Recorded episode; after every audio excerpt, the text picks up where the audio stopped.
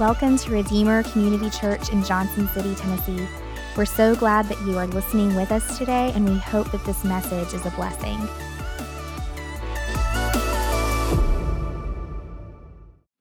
Well, as a pastor, um, there are some common questions I get. Um, some common questions from different age demographics, but questions that I've become better versed at answering. And, and so, one of those questions over the years has been more or less how much is too much?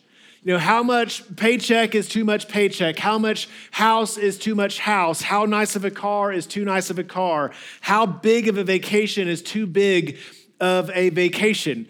And so I, I get the sentiment. I, I, know because as you read stories in scripture like the rich young ruler, you can sometimes feel like, should I even have anything?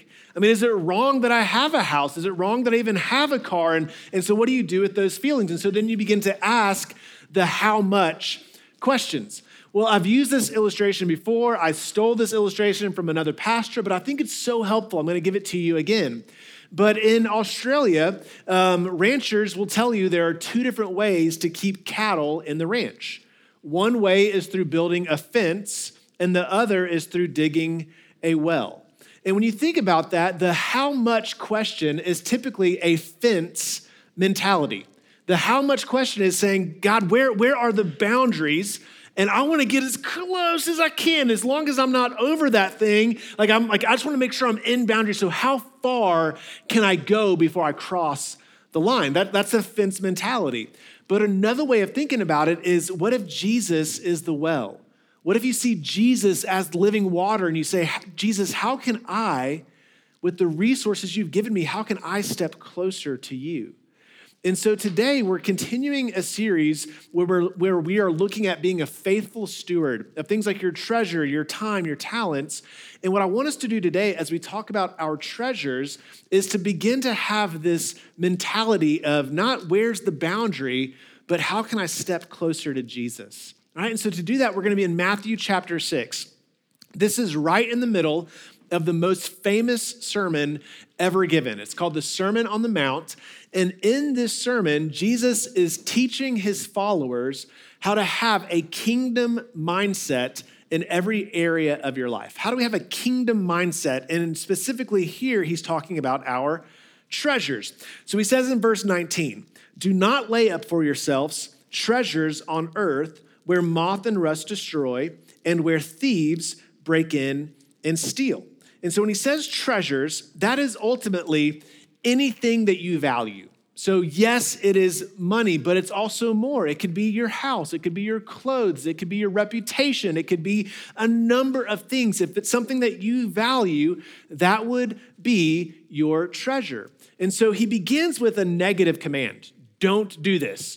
Don't store up for yourselves treasures on earth. And you might be wondering, like, why does he talk about moth and rust? That seems weird. Well, in this cultural context, um, people who were wealthy would d- generally collect it through storing up grain right? Like, like I need food. And you might be thinking that's weird, but how many of you guys are like, I wish I could store up some chicken eggs right now, right? Because they're expensive. Like, so you you collected your. Someone's like, I don't, I haven't bought eggs. Like, they're expensive right now. So um, people would store up grain. Other people would would collect fine clothing and also precious metals. And what Jesus is saying is, with those things, like with precious metals it's going to rust, it's going to decay. With your grain, I mean, insects will get in there and destroy it. With your fine clothing, bugs will eat that as well. He's like, at the end of the day, the things that we treasure are all subject to decay, to disaster, to um, destruction. And so when you think about the stuff that you have,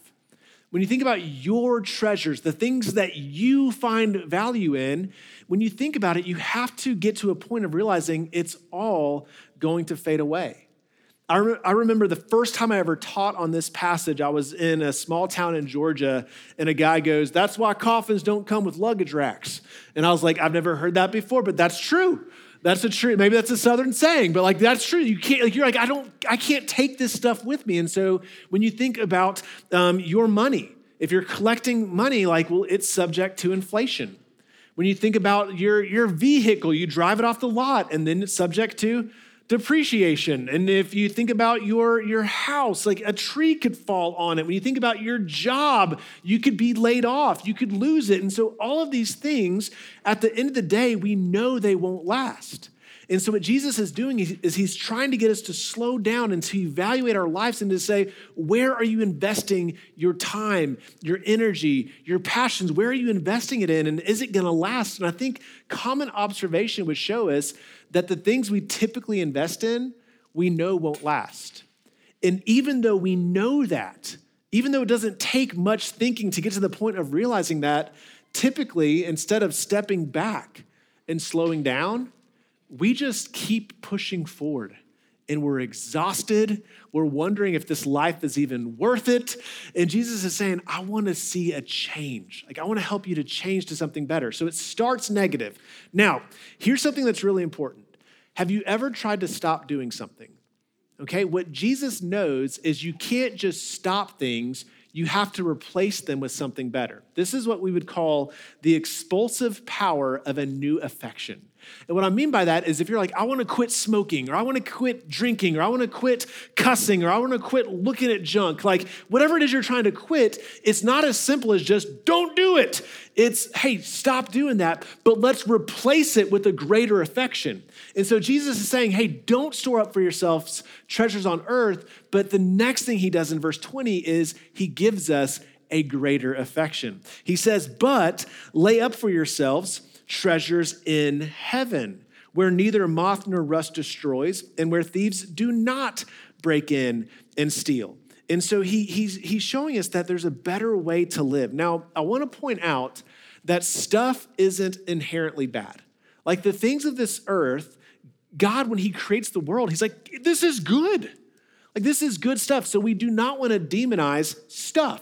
If you walk out of here like, I don't think I should ever own any clothes, like, like don't like that's not what I'm trying to say. But we need to know is that while stuff isn't inherently bad, sin, sin in our hearts gives everything that we have the potential to become dangerous for us right? So stuff isn't inherently bad, but sin in our hearts gives it the ability to become dangerous for us or not good for us. So we need to ask the question then is, okay, well, if, if having stuff's not bad, um, what does it look like or how do I store up for myself treasures in heaven?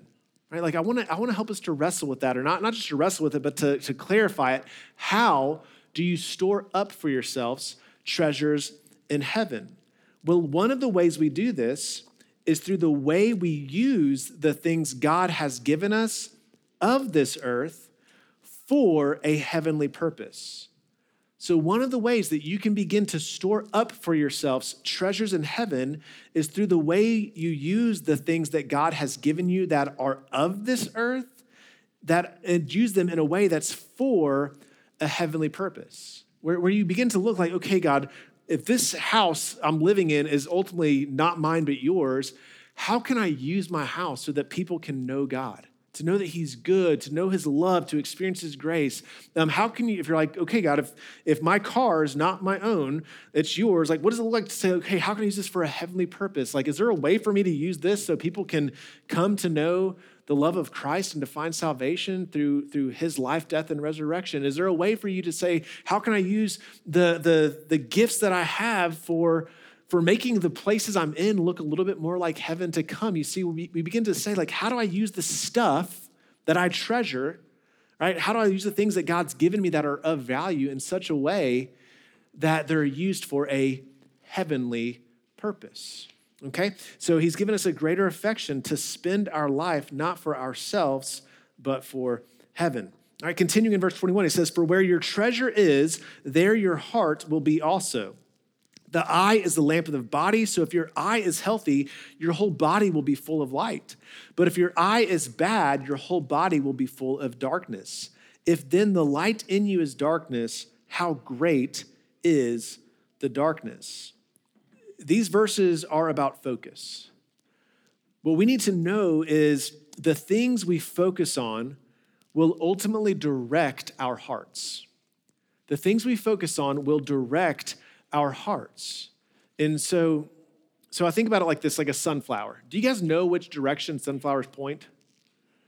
Like the sun, is this right? Is this a trick question? It's like, like it's so like so if the sun's shining, if that's the treasure, and you're the sunflower, you're gonna look to where your treasure is. Or think about magnets. Magnets have polarity. You have the north, the south, you have negative, positive, whatever you were taught as a kid. But you know if you take a magnet and hold it near another one, what can you do?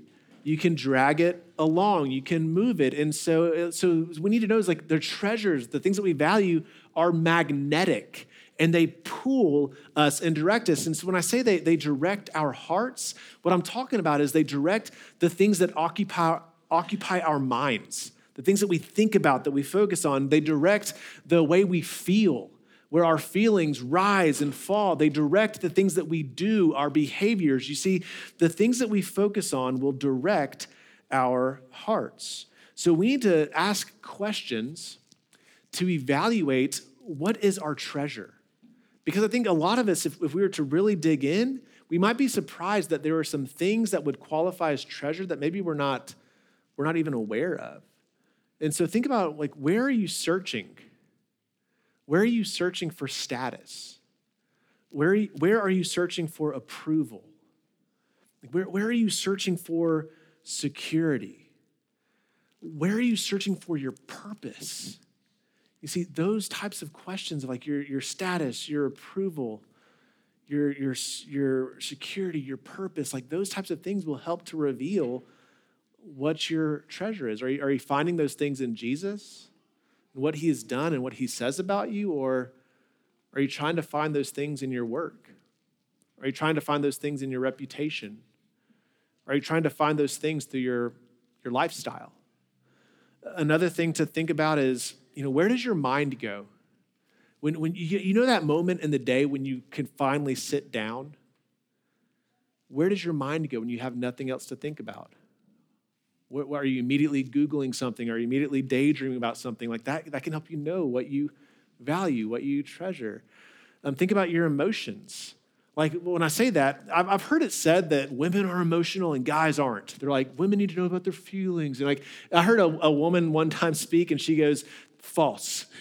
She's like, you know what I've never seen a woman do? I've never seen a woman take a remote and throw it across the room because of the result of an 18 to 20 year old guy throwing a football around. She's like, she's like, men are absolutely emotional beings, all right? And so, so like we're all emotional beings. And so there might be things that like when it happens, you find yourself and just you're blowing up.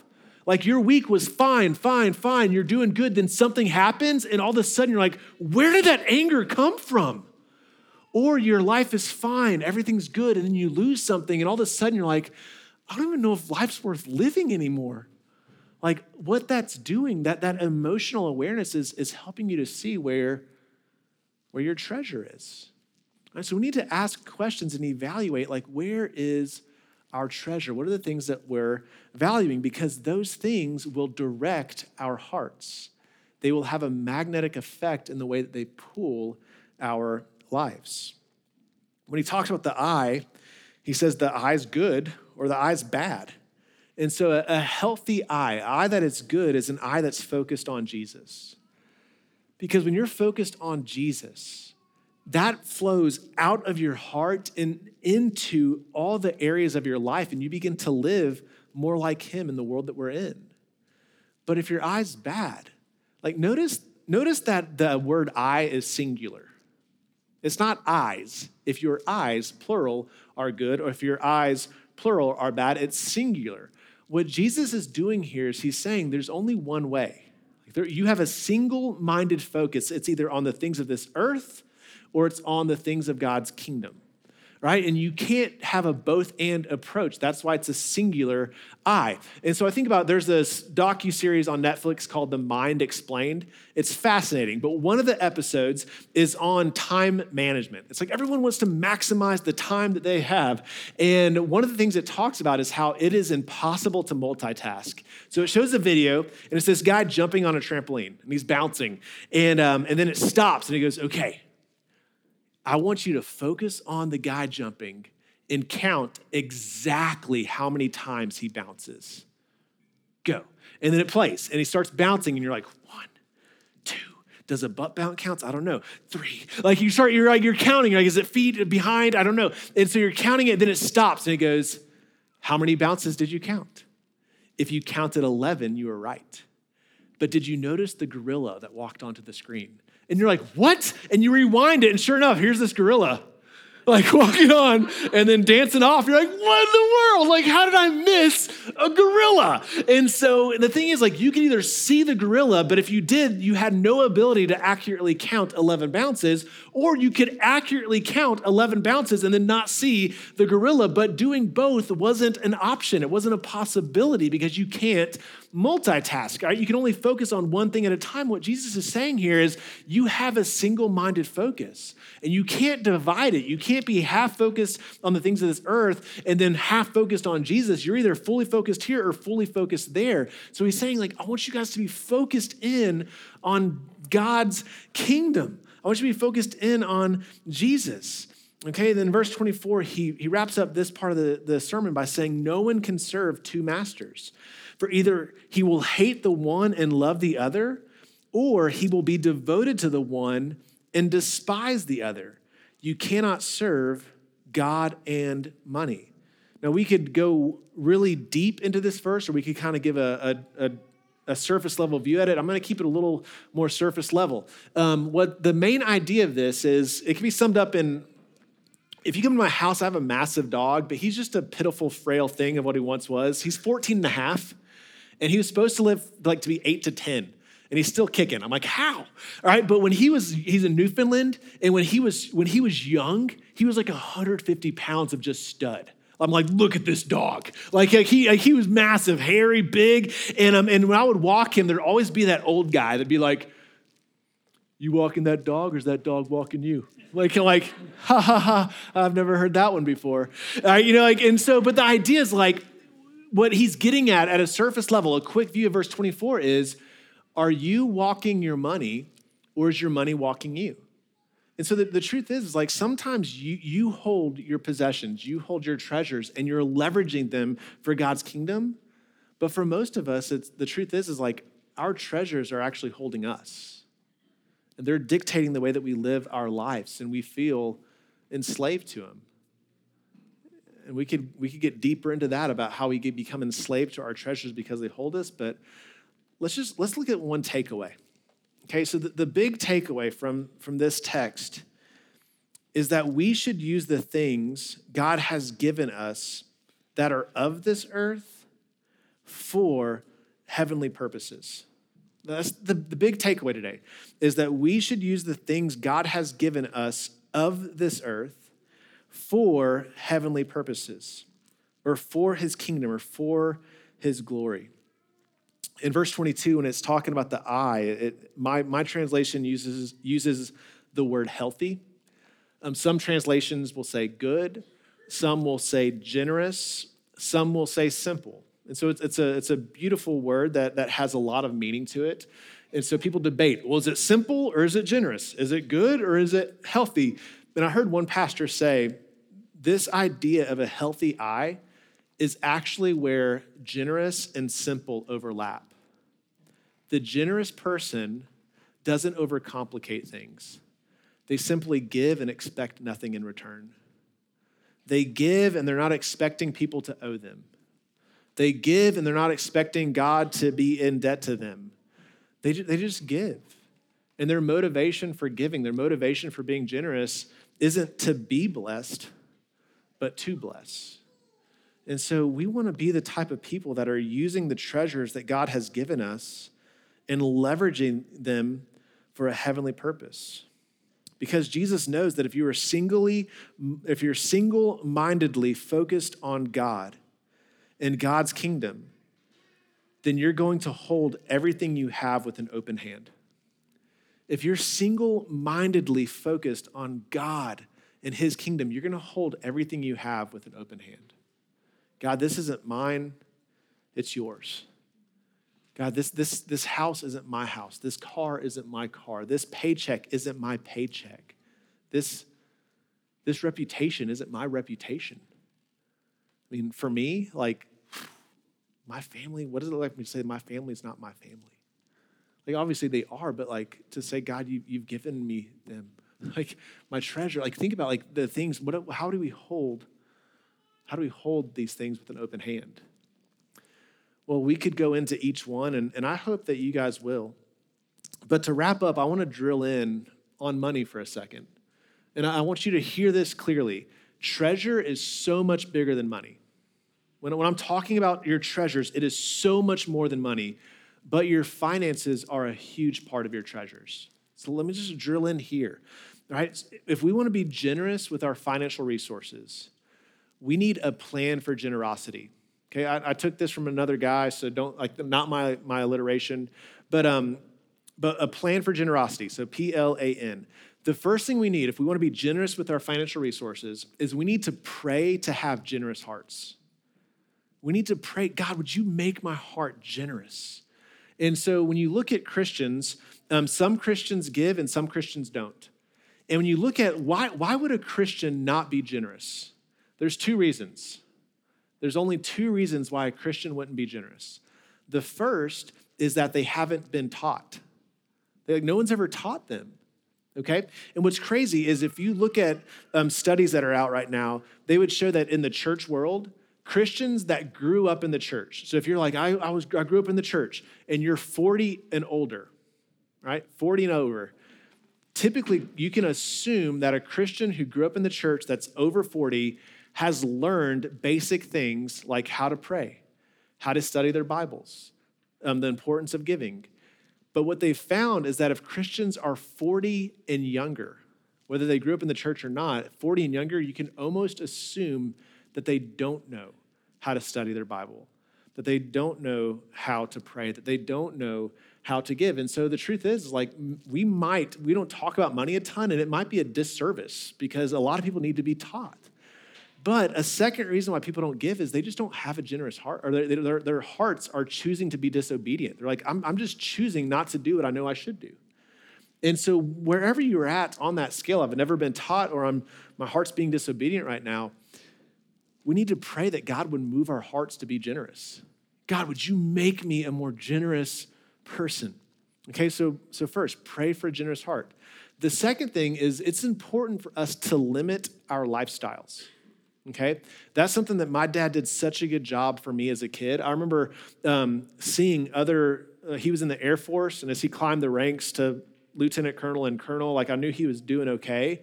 But I would see other kids that had dads at the same rank, and they had boats and they had cooler houses and cool. And I was like, why aren't we doing that? And my dad was living below his means and modeling that for us. And so, so if you live above your means, I believe Dave Ramsey says if, if you, the average American spends $1.3 to every dollar made, which means everybody in here is in debt.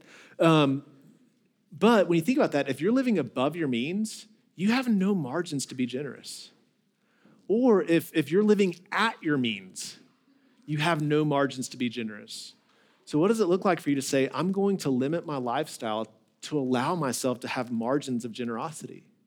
So limit your lifestyle. A, third thing is accountability. All right, accountability. What that looks like is when you set goals financially. You're like, I need, like, I need some, I need some financial goals. And one of your goals is to have margins to be generous. The only way you can do that is through a budget. Like, and maybe you're like, I can do it without one. You're special, but most of us can't, all right? Like, if you want to, to have a goal of having margins to be generous, you have to live through a budget and to have that accountability and to have someone that will help you and hold you accountable to what you've set.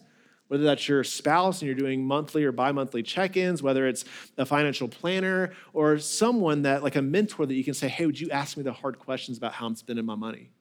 Right? But you need accountability. And then the third thing is, is I would say no less than a tithe.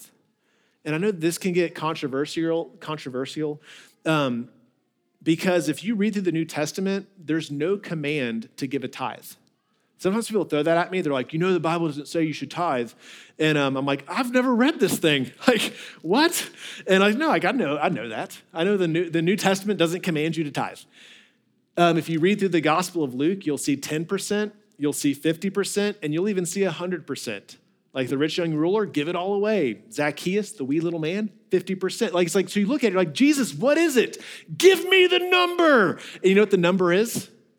It's a fence. And guess what Jesus doesn't do?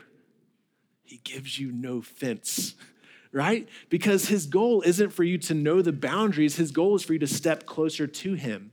But here's what I know in the Old Testament, the bare minimum was 10%. And so those in the Old Testament were giving 10%, and they, they only had a partial revelation of Christ. They knew they needed a Savior, they knew a Savior was promised, but they had no idea that his name would be Jesus. They had no idea that he would live a perfect life on their behalf. They had no idea that he would die a sacrificial death that they deserved. Like they, they had partial knowledge and they're given 10%. Now we're on the other side of that with the full knowledge of who Jesus is. And I'm like, man, if we have more knowledge of Christ, should we not be more generous people? And so I would say no less than a tithe. Like start, that's a great starting point right? To start with, say, like, hey, I want, I want to live within a lifestyle limit of 90% of what God's given me, and I want to give the other 10% away. But as we look at this plan for generosity, we have to know that this is what flows from the gospel gripping your heart. You see, when the gospel message grabs hold of your heart, you realize that it's a message of generosity.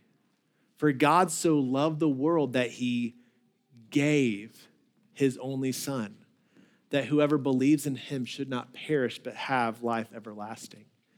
You see, the gospel story, when we know where it's going, it begins to change how we live. And so, where's it, where's it going? Where do we end?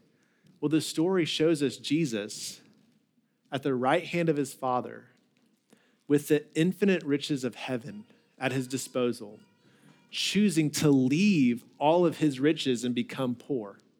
As he stepped into history, he didn't even have a pillow to lay his head on, but he becomes poor that he could live the life that we couldn't live, a perfect life.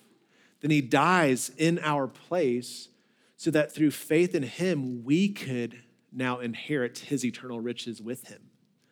You see, he became poor so that we become rich. So when we know what's in store for us, where we know where we are headed because of Christ, what that does is that allows us to begin to open our hands with the things we have.